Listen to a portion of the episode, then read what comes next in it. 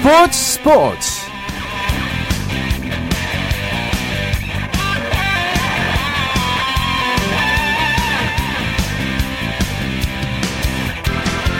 여러분 안녕하십니까? 아나운서 오승원입니다. 한국 시리즈 1승 2패로 위기에 몰렸던 넥센이 승부를 다시 원점으로 돌렸습니다. 베네켄의 완벽 투와 유한준 이태근의 홈런으로 9대3 승리를 거뒀는데요 다시 팽팽하게 균형을 맞춘 한국 시리즈 올해 승자는 누가 될까요? 토요일 밤에 보내드리는 스포츠 스포츠 먼저 야구 열기부터 느껴봅니다. 오산의 윤세호 기자 함께합니다. 안녕하세요. 네, 안녕하세요. 네, 올 한국 시리즈 정말 재밌습니다. 네, 올해 한국 시리즈가 뭐 정말 또 하나의 전설을 쓰고 있는 게 아닌가 싶을 정도로 네. 정말 치열하고 재미있게 흘러가고 있는데요. 네. 어, 사실 뭐 어제 3차전에서 삼성이 귀중한 승리를 거뒀잖아요. 네. 그러면서 시리즈가 조기에 끝나는 게 아닌가 싶었는데 넥센이 어김없이 베네켄 선수의 호투를 앞세워서 반격에 또 성공을 했습니다. 네. 9대 3으로 넥센이 대승을 거뒀고요. 이로써 시리즈 전적은 2승 2패로 동률이 됐습니다. 네, 오늘 경기 넥센 베네켄이 역시 MVP가 됐는데 정말 받을 만했고 완벽했죠? 네, 무려 베네켄 선수가 6회까지 퍼펙트 피칭을 하고 있었거든요. 즉 안타나 볼넷을 한 번도 내주지 않으면서 삼성 타자들이 1루도 밟아보지 못하고 못하고 있었는데요. 네. 어 7회 나바로 선수에게 솔로포를 맞으면서 퍼펙트 행진이 깨졌지만 7이닝 1실점으로 넥센 반격의 선봉장 역할을 제대로 해냈습니다. 어 오늘 밴헤켄 선수는 주무기인 포크볼을 좀 숨기고 빠른 공의 제구를 극대화시키면서 그런 어 그런 투구를 했는데요. 네. 삼성 타자들의 방망이를 쉽게 유도하면서 어 쉽게 쉽게 아웃 카운트를 늘리는 그런 투구 내용을 보여줬습니다. 네. 근데 중요한 거는 3일 만에 마운드에 올라서 이렇게 잘 던졌다는 거예요. 뭔가 다짐을 하고 나온 거겠죠? 그렇습니다. 베네켄 선수가 1차전 선발 등판 이후 3일밖에 쉬지 않고 오늘 4차전에 다시 나왔는데요. 사실 그만큼 우려도 많았습니다. 하지만 그런 우려를 다 씻어내, 씻어버리는 이날 투구 내용이었고요. 네. 경기 후에 3일 휴식 후 마운드에 오른 거에 대해서 물어보니까 음, 특별히 이렇게 신경 쓰진 않았고 단지 타자들을 좀 빨리빨리 잡아내려고 했던 게 아. 집중했다고 또 인터뷰를 했습니다. 네, 또 여기에 유한준 선수와 또 그동안 침묵했던 캡틴 이택근 선수가 홈런으로 화답했죠. 네, 오늘 넥센은 밴헤켄 선수의 호투 외에도 정말 넥센다운 야구를 하면서 이겼다는데 큰 어, 의미를 부여할 수 있을 것 같은데요. 네. 특히 오늘 홈런 4개가 터졌는데 이 홈런 4개는 한국 시리즈 한 경기 홈런 최다 타입니다. 네. 어, 그만큼 넥센다운 야구를 했다고 할 수 있는데 특히 유한준 선수가 1회 선취점을 만든 희생 플레이를 비롯해서 뭐 2회 3점 홈런 그리고 솔로 홈런까지 5타점을 기록하는 맹활약을 펼쳤고요. 네. 이태근 선수도 그동안 좀, 좀 부진했었는데 2점 홈런을 기록하면서 슬럼프에서 탈출할 그런 가능성을 또 보여줬습니다. 네, 그리고 역시 또 포스트 시즌에 조금 부진했던 서건창 선수도 완벽하게 부활했어요. 네, 1회 첫 타석부터 서건창 선수가 기분 좋은 안타를 날렸는데요. 1회 말 마틴 선수를 상대로 좌전 안타를 터뜨렸고 이후에 곧바로 2루 도루와 3루 도루에 성공하면서 성공하면서 네. 넥슨이 선취점을 올리는데 정말 결정적인 역할을 했습니다. 네. 서건창 선수가 이런 모습을 계속 보여준다면 분명히 넥슨 타선이 좀 더 활발하게 터질 것 같습니다. 네. 적장 삼성 류중일 감독 머리가 조금 복잡해질 것 같은데 승부는 이제 원점인데 사실 삼성 입장에서는 오늘 경기 승리하고 좀 쉽게 가자 뭐 이런 생각이 있었을 것 같아요. 왜 근데 마틴을 선발로 내세웠을까요? 네, 사실 뭐 양적인 면에서는 여전히 삼성이 넥센보다 우위에 있는 게 사실입니다. 예. 넥센이 선발 투수를 3명으로 돌리는 데 비해서 삼성은 선발 투수로 쓸 수 있는 투수만 6명이나 되거든요. 네. 그만큼 또 삼성은 고민이 있었는데요. 어, 일단 배영수 선수와 차우찬 선수가 큰 경기에서 불펜 등판을 한 경험이 있기 때문에 네. 두 선수를 좀 뒤에다 놓고 어, 선발 만 선발 투수로만 등판했던 마틴 선수를 선발 투수로 쓰기로 이렇게 결정한 것 같은데 네. 음, 결과적으로 마틴 선수가 오늘 등판이 첫 포스즌 등판이었거든요. 네. 좀 부담을 느꼈는지 오늘 부진했고요. 어, 뒤에 나온 배영수 선수도 음. 그다지 좋은 투구 내용을 보여주지 못하면서 일단 전략적인 면에 있어서 오늘 삼성이 좀 삐그덕거리는 그런 모습이 나왔습니다. 네. 자, 이제 한국 시리즈 잠실로 갑니다. 5차전 선발이 예고됐죠? 네, 어, 수사 선수, 그니까, 엑센은 수사 선수가 선발 등판하고요. 네. 삼성은 벤데노크 선수가 선발 등판을 하게 됐는데요. 네. 일단 뭐, 네, 소사 선수가 2차전은 좀 불안했지만 예. 다시 한번 또 5차전에 마운드에 오르게 됐습니다. 네. 어, 그래도 긍정적인 면이 있다면은 소사 선수가 넓은 잠실구장 마운드, 마운드에 오른다는 점일 수 있겠는데요. 소사 선수가 LG와의 플레이오프에서도 목동구장에서 열린 1차전에서는 좀 불안했는데 어, 3일 쉬고 나온 잠실구장에서 열린 4차전에서 또 호투를 했어요. 예, 예. 네, 잠실구장이 워낙 투수들에게 유리한 구장인 만큼 음. 소사 선수가 좀 심리적으로 편안한 상태로 마운드에 오르지 않을까 싶습니다. 네. 자, 그럼 시리즈가 길어질수록 투수 자원이 풍부한 삼성이 유리하다는 의견이 많았는데 어떻게 생각하시나요? 네, 저도 그렇게 생각을 합니다.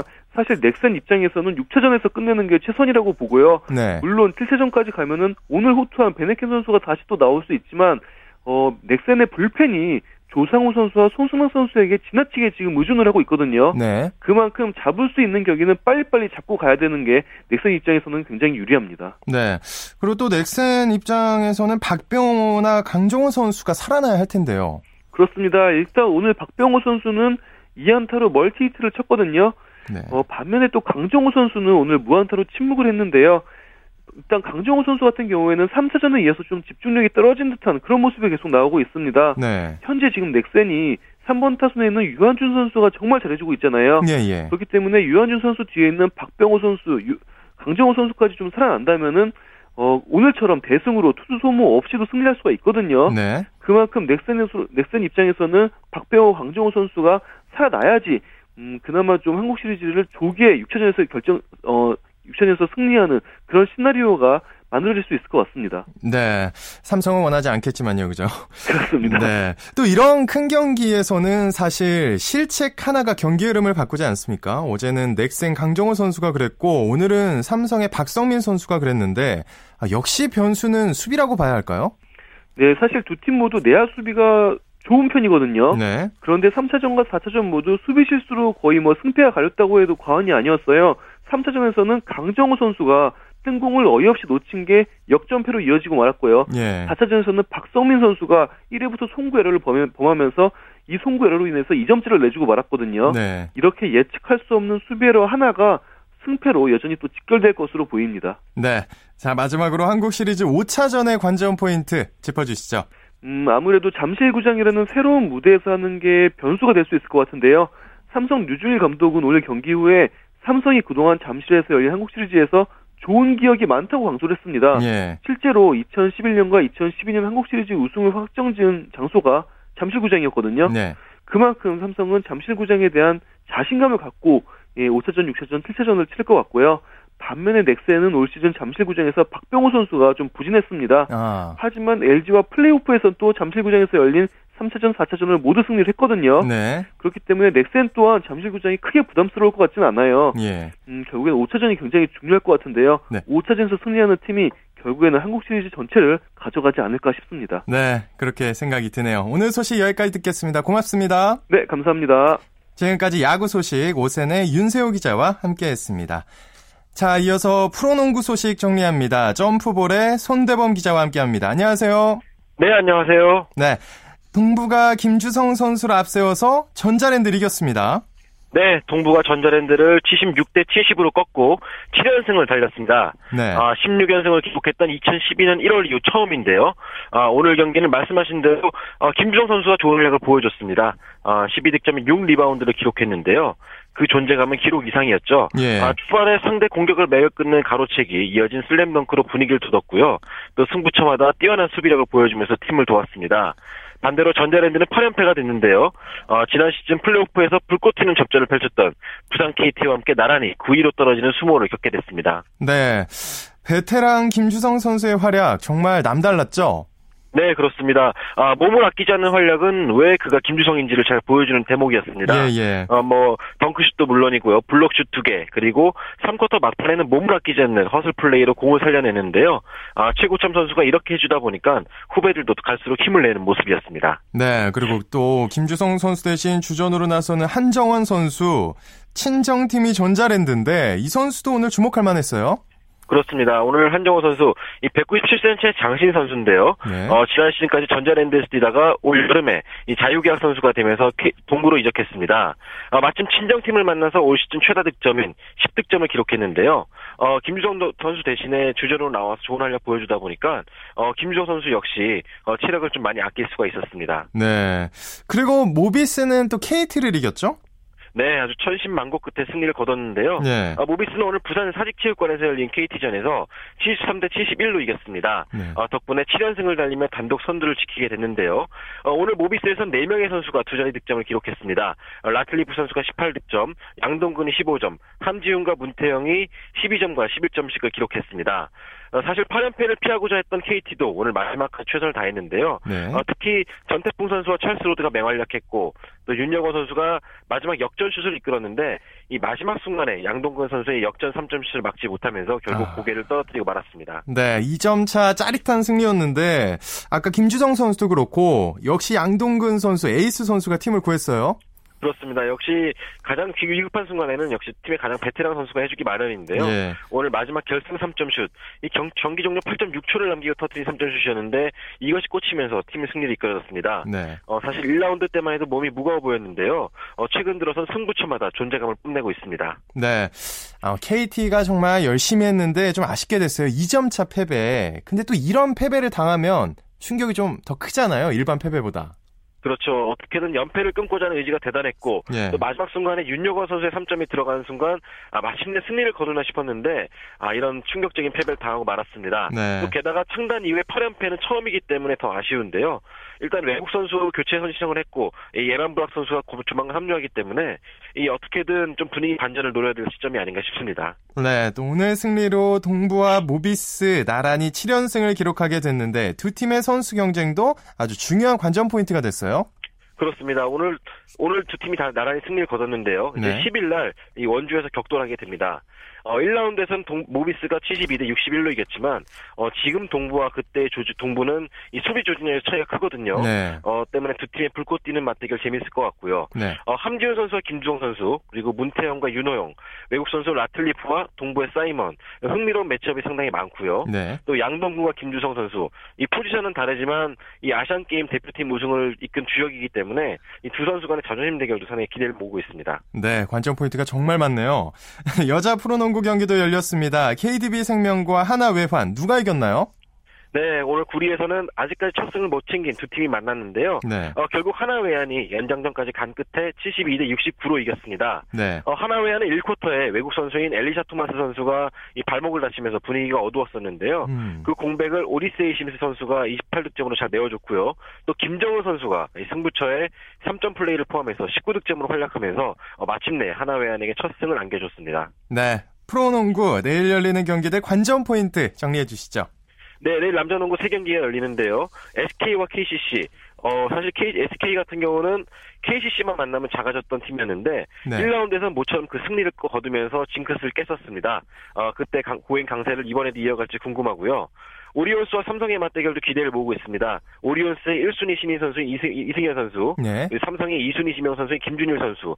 이 두 선수 모두 신인답지 않다는 평가가 대단한데요. 네. 이두 선수가 또다시 맞붙기 때문에 기대를 모으고 있고요. 또 LG와 KGC 인상공사는 이 오세근과 김종규의 맞대결로 어, 많은 기대를 모으고 있습니다. 네, 오늘 소식 잘 들었습니다. 고맙습니다. 고맙습니다. 네, 지금까지 프로농구 소식 월간 점프볼의 손대범 기자와 정리해 드렸습니다.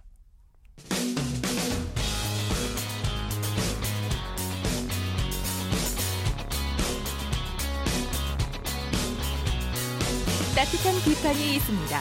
냉철한 분석이 있습니다. 스포츠 스포츠. 매주 토요일 마련하는 정수진의 스포츠 현장 시간입니다. 올 시즌 프로배구 V리그 인기가 점점 올라가고 있는데요. 오늘 정수진 리포터가 배구장을 찾았습니다. 올 시즌 초반 돌풍을 일으키고 있는 팀들 간의 대결 직접 만나보시죠. 저는 지금 안산 상록수 체육관에 나와 있는데요. 최근에 2014-2015 프로배구 V리그에서 좋은 경기력을 보이고 있는 이 안산 오키 저축은행 러시안 캐시와 수원 한국전력 빅스톰의 맞대결이 있기 때문입니다. 경기 시작 전부터 양 팀의 팬들 또한 기대가 대단한데요. 지금부터 그 치열한 경기 현장으로 함께 가보시죠. 한전이요. 원래도 팬이고 요번에 또 잘해잖아요. 지금도 단합도 잘 되고 좀 호흡이 막, 맞고 있더라고요. 오늘 이기죠. 3대 2로. 오케이 저축은행이요. 김세진 감독님 할 때부터 선수 때부터 좋아해가지고 예, 팀 좋아하게 됐어요. 저번에 5세트까지 갔는데 좀 아쉽게 져서 원래 여기 지역이 아닌데 여기까지 응원하러 왔어요. 아 오늘은 요즘에 한국전력도 좀 잘하는 편이더라고요. 그래서 3대1로 오케이 저축이 이길 거예요. 화이팅! 저는 한국전력 팬입니다. 작년에는 조금 안 좋았는데 올해 용병 선수 주리치도 잘 들어온 것 같고 정광인 선수하고 서재덕 선수도 국가대표 갔다 오더니 더 잘하는 것 같아요. 많이 좋아졌어요. 저는 인천 사는데요. 무조건 이긴다는 생각하에 여기까지 왔습니다. 스파이크나 뭐 그런 거 할 때 가슴이 후련해지는 느낌? 그래서 배구 보러 왔어요.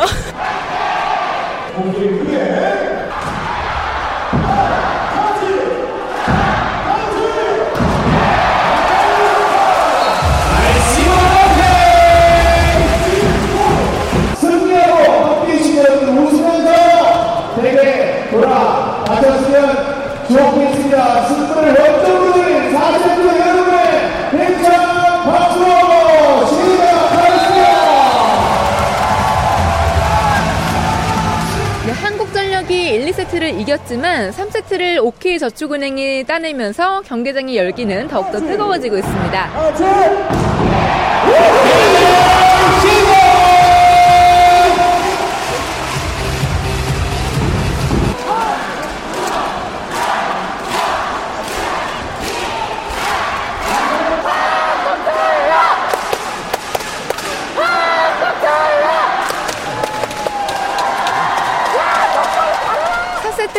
OK저축은행이 승리를 하면서 승부는 5세트로 넘어가는데요. 팽팽한 접전 속에서 집중력을 발휘한 건 OK저축은행이었습니다. 풀세트 끝에 세트 스코어 3대2로 OK저축은행이 한국전력의 역전승을 거뒀습니다. 저번 경기에 졌는데 이번 경기 이겨서 너무 좋고요. 다음 경기도 잘했으면 좋겠습니다. 어, 시몬이 처음에는 좀 잘 못했는데 3, 4세트에 잘해줘서 이긴 것 같아요. 처음에는 한국전력이 역시나 요즘 상승세가 있, 어서 상당히 조직력도 강하고 불안했는데 3세트부터 살아나가지고 최고라고 생각하고 있습니다. 오케이 저축은행 러시앤캐시 화이팅! 네, 오늘 경기 승리팀이죠. 오케이 저축은행의 김세진 감독과 올 시즌 세 번째 트리플 크라운을 작성한 시몬의 이야기 함께 들어보시죠. 제일 중요하게 봐야 될게 2대 0으로 지고 있다가 상대로 역전했다는 거 그거는 뭐 우리 선수들이 또 지난 경기 여파가 좀 있었다고 봤거든요 초반에 근데 그거 이겨내준 게 상당히 고맙고 그리고 광명호 세터나 지금 밖에서 들어가 있던 선수들이 또 그걸 해내줬다는 게 그 팀이 탄탄해지려면 그냥 확 무너지지 않고 또 끝까지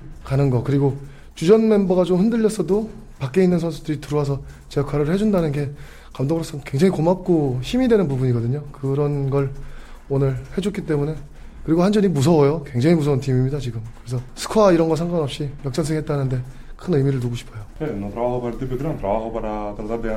우선 팀이 승리하는 게 목적이었기 때문에 목적이고 목표이기 때문에 그걸 좀 더 중점을 뒀고요. 어, 트리플 크라운은 아무래도 후위 공격, 서브, 블로킹 이렇게 기본적인 거를 오늘 잘 활용했고 그게 또 팀 승리를 가져준 거에 대해서 어, 본인 자신은 너무 기쁘고요. 또 팀이 승리한 거에 대해서 오늘 너무 만족스러웠다고 합니다. Jugando, que habíamos 세트, 두 세트 때 어려움이 있었던 거는 공격력이 나빠서 그런 것보다는 저희 팀이 너무 실수를 많이 했기 때문에 본인 자신도 실수를 하긴 했지만 그 실수 때문에 많이 흔들렸던 것 같고요. 다시 3세트부터 다시 정신 차리고 집중하자고 이제 선수들끼리 같이 얘기하고 다시 단결했기 때문에 그럼으로 인해서 또 공격력도 살아났고요. 그렇게 해서 5세트까지 가는 접전 끝에 또 승리를 거뒀다고 합니다. 분위기 딱 그래 업그레이드 시켜주는 그러한 게임을 많이 하면 좋겠어요. 그래가 이렇게 힘바람 나는 그러한 경기력을 보여주면은 국민들이 조금만 아마 힘이 좀 되지 않을까요? 그리고 화이팅! 선수는 운동 경기를 했을 때 다치지 않아야 그런 선수 생명력이 길어지기 때문에 안 다치고 오래오래 했으면 좋겠어요.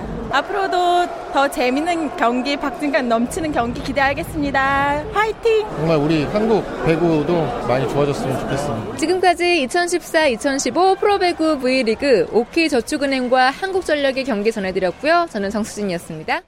네, 잘 들었습니다. 계속해서 자세한 프로 배구 소식 정리합니다. 마이데일리의 강상 기자 연결합니다. 안녕하세요. 네, 안녕하세요. 네.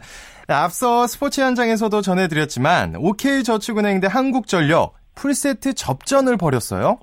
예, 지난 시즌과 완전히 달라진 OK저축은행과 한국전력의 맞대결 정말 명승부였는데요. 예. 극적인 역전 드라마가 연출됐습니다. OK저축은행이 한국전력에 먼저 두 세트를 내준 뒤에 세 세트를 내리따내면서 3대2 역전승을 거두고 2위로 올라섰고요. 네. 한국전력은 4승 2패로 1라운드를 마감했습니다. 네. 지금 2위를 하고 있는 OK저축은행 하면 외국인 선수 시몬을 빼놓고는 얘기가 안 됩니다. 오늘도 정말 대단한 활약을 보여줬잖아요.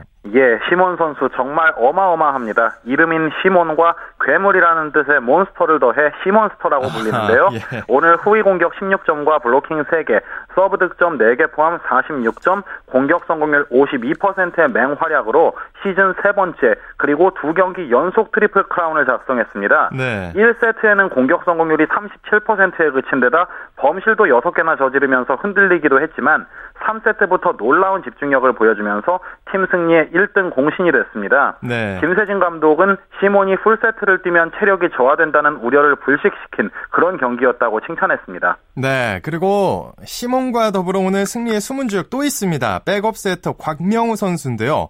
결정적인 활약을 했죠? 그렇습니다. OK저축은행은 3세트 중반부터 주전 세터 이민규 대신에 백업 세터 곽명우를 투입해 분위기 반전을 노렸는데 이 카드가 완벽하게 맞아 떨어졌습니다. 네. 김세진 감독도 시몬이 살아난 이유를 세터 교체로 꼽았는데요. 곽명우는 오늘 36개의 토스 가운데 23개를 정확하게 올려놓으면서 역전을 이끌어냈고요. 네. 세트 성공률이 63.9%로 아주 좋았습니다. 김세진 감독은 오늘 곽명우를 수훈 선수로 꼽으면서 센터였던 시몬이 라이트 공격을 많이 해보지 않아서 정상적인 플레이가 아니면 어려움을 겪을 수 있는데 어. 곽명우의 정직한 토스가 잘 맞아 떨어졌다고 평가했습니다. 그리고 현대캐피탈과의 내일 모레 열리는 경기죠. 네. 1라운드 마지막 경기에서도 광명호를 기용하겠다고 이미 공표를 했습니다. 네. 자, 한국전력 역시 올 시즌 초반 돌풍을 일으키고 있는 팀인데 이 팀 입장에서는 다 이긴 경기를 내줬다는 점에서 더 아쉬울 것 같아요. 예, 승점 1점을 따내기는 했지만 두 세트를 내리 따내면서 기세를 잡았는데 경기를 내준 점은 좀 아쉬울 수가 있겠습니다. 네. 슈리치와 서재덕의 쌍포가 굉장히 위력적이었고요. 2세트까지 블로킹에서도 7대1로 절대 우위를 보였는데요. 3세트 22대 22 동점 상황에서 잡지 못한 게 결국 경기 내내 영향을 끼치고 말았습니다. 또 신영철 감독은 그래도 1라운드 4승 2패의 성적에는 만족한다고 했는데요. 예. 무엇보다 선수들이 경험을 쌓으면서 승부처에도 흔들리지 않는 부분을 수학으로 꼽았습니다. 예. 모든 것이 훈련 효과라고 하는데요. 아쉬움보다는 재충전의 시간을 갖고 2라운드에 임하는 게 중요하겠죠. 네, 기대를 한번 해봐야겠습니다. 여자 프로배구도 열렸죠? 예, 성남 실내체육관에서 열린 여자부 경기에서는 도로공사가 현대건설을 세트스코어 3대1로 꺾고 시즌 2승째를 올렸고요. 네. 현대건설은 3승 2패로 리그 2위를 유지했습니다. 네, 역시 또 외국인 선수 대결에서 승부가 갈렸는데요. 현대건설의 에이스 폴리 범실이 좀 많았어요. 예, 외국인 선수 대결과 범실 싸움에서 양팀의 희비가 엇갈렸는데요. 네. 현대건설 폴리는 양팀 통틀어 최다인 31점을 올렸지만 범실을 12개나 저지르면서 흐름을 끄는 게 아쉬웠습니다. 도로공사 니콜은 25득점, 공격 성공률 36.7%로 폴리와 큰 차이는 없었는데 범실이 8개로 적었습니다. 그리고 오늘 도로공사는 단 15개의 범실만 기록한 데 반해 현대건설은 무려 32개였습니다. 예. 주포인 폴리와 양효진이 기록한 범실만 19개였는데요. 그러다 보니 첫 세트를 듀스 끝에 따내면서 기선을 제압하고도 역전패하는 결과가 나오고 말았습니다. 네. 프로 배구 V리그 내일 경기가 아주 배구 팬들 설레게 만드는데요. 삼성화재와 대한항공이 만나죠? 예, 그렇습니다. 지난 2010 시즌부터 3년 연속 챔피언 결정전에서 만났던 두 팀이 내일 대전 충무체육관에서 1라운드 마지막 맞대결을 벌이는데요. 네. 현대 순위, 현재 순위는 대한항공이 4승 1패 1위, 삼성화재는 3승 2패 승점 9점으로 4위입니다. 음. 삼성화재는 1라운드에서 지난 시즌과 같은 강력한 모습을 보여주지는 못하고 있는데요. 일단 내일 경기 승리로 1라운드를 잘 마무리할 수 있을지도 관심이 모여지고요. 네. 대한항공은 내일 승점 3점을 따내면 단독 선두로 1라운드를 끝낼 수가 있습니다. 또 그런 점에서 양팀 모두 놓칠 수 없는 한판이고요. 후바산거포 레오와 마이클 산체스의 맞대결에도 관심이 모입니다. 또 여자부 흥국생명과 KGC 인삼공사도 네. 경기에 이어서 맞대결을 벌이는데요. 그 경기 승리팀이 여자부 1위로 1라운드를 마칠 수 있는 만큼 이 경기 또한 주목됩니다. 네, 오늘 소식 고맙습니다. 감사합니다. 지금까지 프로 배구 소식 마이데일리 강산 기자와 정리해드렸습니다.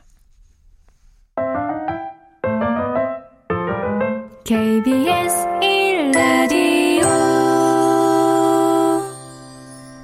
이번에는 국내외 축구 소식 정리합니다. 베스트 11 김정희 기자와 함께합니다. 김 기자 안녕하세요. 네, 안녕하세요. 드디어 전북이 우승을 이뤄냈습니다. 네. 소개해 네, 주시죠. 네. 네. 전북 현대가 제주 유나이티드에 완승을 거두고 감격적 통산 3회 우승을 달성했습니다. 네. 전북 현대는 제주 월드 경기장에서 열린 K리그 클래식 35라운드 원정 경기에서 3대 0으로 승리해서 남은 경기 결과에 관계없이 자력 우승을 확정을 지었습니다. 전북 입장에서는 굉장히 완벽한 승리였습니다. 네. 후반 27분 터진 레오나르도의 프리킥골을 시작으로 후반 4분에 이승기, 후반 41분에 이상엽이 각각 골을 기록해 제주를 제압했습니다. 제주는 핵심 수비수인 알렉스가 전반 37분 전북의 이재, 이재성 선수에게 위협적 반칙을 가해서 수행당한 공백을 메우지 못하고 안타깝게 패배하고 말았는데요. 이날 전북의 레오나르도 선수는 1골 1도움을 기록해서 최고의 순갑으로 떠올랐습니다. 네. 자, 올 시즌 개막하기 전부터 1강으로 꼽혔던 전북입니다. 이번 전북의 우승 어떤 의미가 있을까요? 네, 전북의 이번 세 번째 우승은 굉장히 많은 의미가 있는데요. 예. 우선 이는 전북이 진정한 명가의 반열에 올랐다는 것을 의미합니다. 음. K리그 31년 동안 별 3개를 단 팀은 전북을 포함해서 총 6팀인데요. 네. 성남FC가 과거 성남 1화 시절에 황금기를 부과하면서 7회로 최다 우승을 차지했고요. 네. 이후로 포항 스틸러스가 5회, 부산 아이파크와 수원 삼성 각각 4, 4번 우승컵을 들어올렸습니다. 네. 전북은 이번 3회 우승으로 2회인 울산 현대를 제치고 여섯 번째로 많은 우승을 차지한 팀이 됐는데요. 네. 이는 2009년에 전북이 첫 번째 K리그 우승을 차지한 이후에 이제 구가했던 전성기를 계속 이어가겠다는 점에서 또 다른 의미가 있습니다. 예. 명지상부 전북 현대가 K리그 클래식의 신흥 명가로서 확실히 자리를 잡았다, 잡았다는 것을 의미하게 된 겁니다. 그러니까 전북 현대가 K리그 클래식의 명문 구단으로 이제 확실히 자리를 잡게 됐다, 뭐 이런 거네요. 네, 그렇습니다. 네, 세 경기를 남긴 상태에서 우승이 확정됐는데 전북이 이렇게 어찌 보면 완벽한 우승을 차지할 수 있었던 비결은 뭘까요? 네, 크게 세 가지를 꼽을 수 있습니다. 첫 번째는 흔들리지 않는 강한 전력입니다. 예. 현재 전북이 선수층이 질과 양에서 단연 K리그 클래식 최고라고 할 수 있는데요. 네. 전북이 9개월여의 긴 장정 동안 크게 흔들리지 않고 곱게 달려올 수 있었던 것은 이 탄탄한 선수층의 공이 대단히 큽니다. 네. 구단의 적극적인 투자가 빛을 음. 발한다고 말할 수 있겠죠. 네. 두 번째는 전북을 잡아준 베테랑들의 힘입니다. 음. 이동국, 김남일, 최은성이라는 세 명의 베테랑들이 전북을 지탱해줬습니다. 네. 이들의 활약에서 전북은 고비 무상에 넘길 수 있었는데요. 네, 그리고 세 번째는 역시 이런 팀을 한데 묶은 최강희 감독, 최강희 예. 감독의 공을 빼놓을 수가 없겠습니다. 그렇죠. 특유의 리더십으로 팀을 장악을 하고 전북을 마감하는 전술로 자리 잡은 작공을 유지하면서 네. 이기기 위한 경기 운영을 펼쳐서 승점을 최대치로 많이 얻었습니다. 이 세 가지가 적절히 조화된 점이 전북 이번 우승의 큰 원동력이라고 볼 수 있겠습니다. 네, 그렇군요. 또 오늘 열린 하위 스플릿 두 경기도 짚어주시죠. 부산 아이파크가 인천 유나이티드를 꺾고 강등권 탈출에 청신호를 켰다고요? 네, 부산 아이파크가 홈구장인 부산 아시아드 주경기장에서 열린 그룹 B 하위 스플릿 2라운드 경기에서 인천 유나이티드를 1대 0으로 격파하고 강등의 위협에서 사실상 벗어났습니다. 두 팀은 굉장히 조심스럽게 경기를 운영을 했는데요. 예. 후반 막판 역습 상황에서 장학영의 패스를 받은 주세종 선수가 골망을 갈라서 팽팽한 균형이 깨졌습니다. 음. 인천은 이후 경기 종료까지 동점골을 터뜨리기 위해 굉장히 많이 노력했지만 결국 부산의 골문을 열지 못했습니다. 부산은 이날 승리로 9승 12무 14패를 기록을 해서 승점 네. 39점이 됐습니다. 네, 사실상 네. 강등의 위협에서 벗어났다고 볼 수 있는데요. 네. 네, 그리고 다른 구장에서 열린 상주 상마 성남FC의 경기는 1대1 무승부로 끝났습니다. 홈팀 상주는 후반 19분 김동희에게 선제골을 허용했지만 후반 28분 양준하 선수가 페널티킥으로 동점골을 기록해서 간신히 네. 무승부를 거뒀습니다. 네. 이날 승점 1점을 추가하는데 그친 상주는 이제 꼴찌에서 벗어나는 데 실패를 했고요. 네. 성남 역시 11위 경남FC의 승점 1점차 불안한 리드를 이어가게 됐습니다. 네, 그렇군요. 자, K리그 챌린지에서는 대전 시티즌이 홈구장에서 대승을 거둬서 아주 완벽한 우승 세리머니를 했다고 들었습니다. 네, 대전은 트로피 수여식이 열리는 마지막 홈 경기에서 수원 네. FC를 완파하고 완벽한 축제를 완성했습니다. 이날 대전은 전반 20분 서명원 선수를 시작으로 반델레이와 김은중 선수가 각각 골씩을 터뜨려서 네. 임성택 선수와 박종찬 선수가 한 골을 기록하는 데 그친 수원 FC에 5대 2로 대승을 거뒀습니다. 음. 대전은 레전드 김은중 선수가 자신의 네. 선수 생활에서 마지막 홈 경기가 될지도 모르는 경기 경기에서 네. 두 골을 터뜨리면서 유종의 미를 거둔 멋진 모습을 보였고요. 네. 경기 후 대전은 K리그 챌린지 우승 트로피를 받아들고 감격에 찬 우승 세레머니를 펼쳤습니다. 음. 네, 한편 광주FC는 부천FC 1995를 2대0으로 제압하고 3위로 올랐고요. 대구FC는 충주 험멜에 1대2로 패하면서 덜미를 잡혔습니다. 대구는 이날 패배로 사실상 4강 플레이오프 진출 가능성이 상당히 줄어든 상태입니다. 네, 아무래도 홈에서 우승해서 더욱더 기뻤겠네요. 네. 자, 그러면 내일 열리는 K리그 경기 살펴주시죠.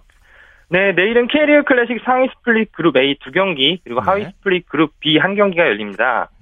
수원 삼성이 FC 서울 홈구장인 수원 월드컵 경기장을 불러들여서 슈퍼매치를 치릅니다. 네. K리그 클래식 2위인 수원 삼성은 현재 우승은 좌절됐지만 라이벌전에 승리를 거둬 유종의 미를 거두기 위해서 최선을 다할 것으로 보이고요. 네. 또 포항 스틸러스는 울산 현대와 동해안 더비를 치릅니다. 3위까지 음. 주어지는 아시아 챔피언스 리그 진출권을 사수하기 위해서 음. 반드시 승리를 거둬야 하는 포항이 울산 상대로 어떤 경기력을 보일지 굉장히 주목이 됩니다. 네. 한편 하위 스플릿에서는 경남FC가 홈으로 전남 드래곤즈를 불러들여 강등권 탈출을 노리는데요. 네. K리그 챌린지에서는 강원FC는 FC 안양과 고양하이FC는 안산경찰청과 각각 맞대결을 펼칩니다. 현재 안산이 4강 플레이오프 진출을 확정짓은 가운데 남은 두 자리를 차지하기 위해서 팀들의 경쟁이 굉장히 치열하게 펼쳐질 것으로 예상이 됩니다. 예. 자, 또 해외 소식 전해주시죠. 이청용 선수가 3경기 연속 공격 포인트를 기록하며 팀 승리를 이끌었다고요? 네, 그렇습니다. 볼턴 원더러스와 이청용이 닐 레넌 감독 선임 이후에 점차 상승세를 타고 있는데요. 볼턴 원더러스는 우리 시간으로 지난 새벽 열린 잉글랜드 챔피언십 16라운드 경기에서 위건 애슬레틱을 3대1로 격파했습니다. 네. 이날 중앙 공격형 미드필더로 선발 출전해서 풀타임을 소화한 이청용 선수는 후반 5분에 절묘한 패스로 클레이튼 선수의 선제골을 도왔고요. 이어 10분 후에는 매트 밀스 선수가 얻어낸 페널티킥을 직접 처리해서 팀의 세 번째 골을 기록했습니다. 예. 예 이청용 선수는 이날 1골 도움을 올려서 3경기 네. 연속 공격 포인트와 함께 이번 시즌 리그에서 2골 2도움째를 올리게 됐습니다. 네. 전임 더기 프리드먼 감독 밑에서 볼튼 원더러스가 강등권을 전전하면서 굉장히 부진했었는데요. 네. 닐 레넌 감독 부임 이후에 조금씩 성적이 올라가고 있습니다. 지난 음. 15라운드에 이어서 2연승을 기록해서 현재 18위까지 뛰어 올랐는데요. 네. 그 가운데서 이청용 선수는 본래 포지션인 오른쪽 측면 미드필더가 아니라 중앙 공격형 미드필더로서 새로운 가능성을 보이면서 현재 주역으로 떠오른 상태입니다. 네, 이청용 선수 계속 활약해 줬으면 좋겠고요. 오늘 소식 네. 여기까지 듣겠습니다. 감사합니다. 네, 감사합니다. 네, 지금까지 국내외 축구 소식 베스트 11 김정희 기자와 전해드렸습니다.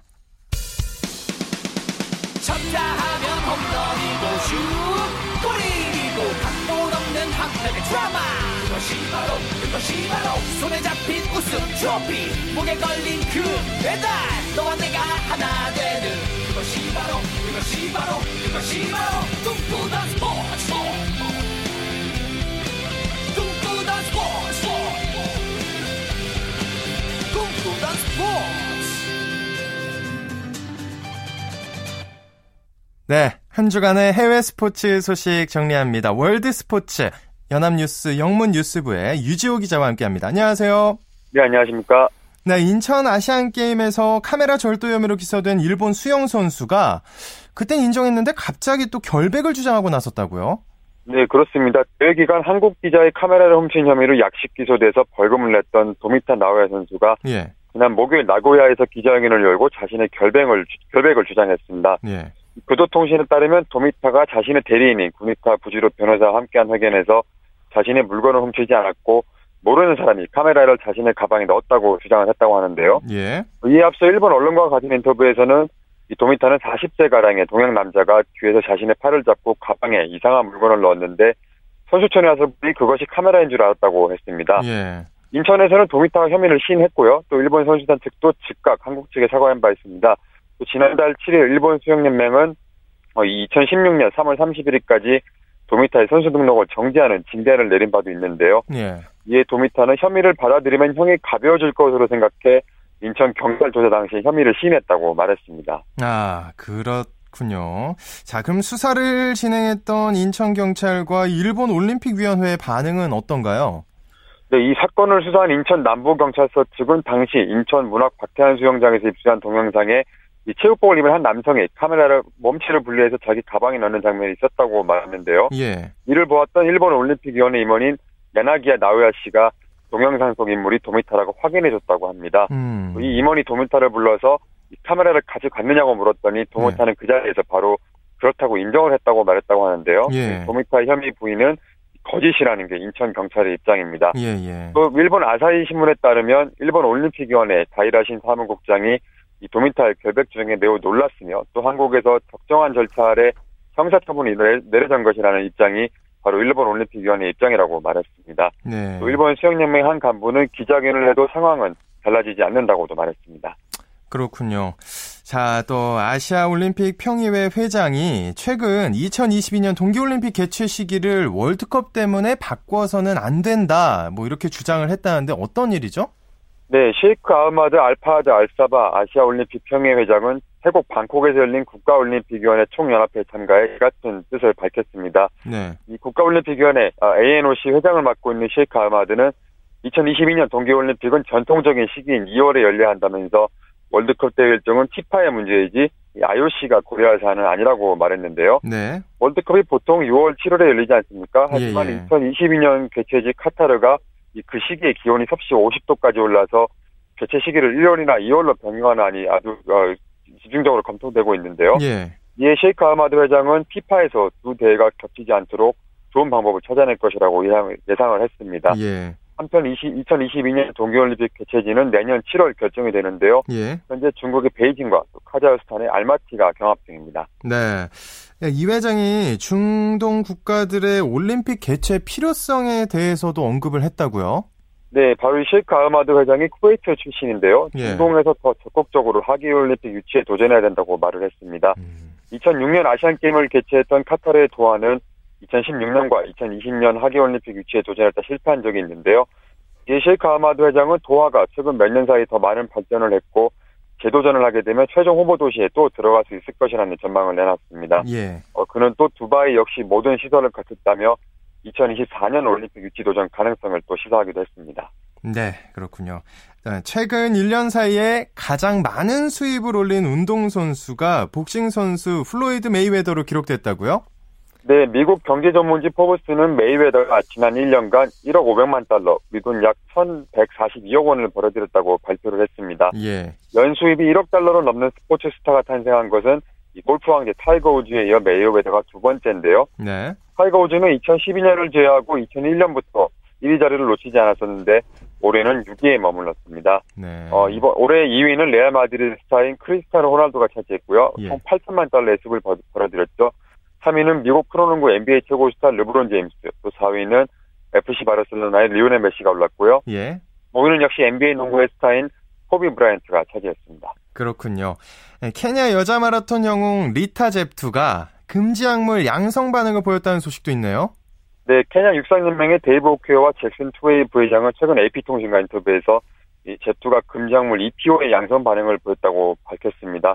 젭투 선수 올해 보스턴 마라톤과 시카고 마라톤 휩쓸었는데요. 예. 앞서 외신들이 젭투가 지난달 열린 시카고 마라톤 앞두고 9월 말에 받은 테스트에서 양성 반응을 보였다고 전했는데요. 처음에는 약물이 밝혀지지 않았다가 나중에 EPO라는 어, 이 약물 약물이 밝혀지기도 했습니다. 예, 예. 어, EPO는 체내 산소 공급을 촉진시켜서 지구력을 요하는 종목에서 경기력을 향상시키는 약물인데요. 예. 어, 한편 젭투 에이전트 페데리코 로사 씨는 처음에 양성 반응 보도가 나온 후에는 선수와 얘기를 나누지 않았지만 이미 금지약물이 확인된 만큼 어, 이 선수가 B샘플 테스트는 안 받는 것이 좋을 거라고 말했습니다. 네, 오늘 소식 여기까지 듣겠습니다. 고맙습니다. 네, 감사합니다. 지금까지 월드스포츠 연합뉴스 영문뉴스부 유지호 기자였습니다. 자, 스포츠 스포츠 오늘 준비한 소식 여기까지입니다. 내일도 풍성하고 아주 재밌는 소식으로 다시 돌아오겠습니다. 지금까지 아나운서 오승원이었습니다.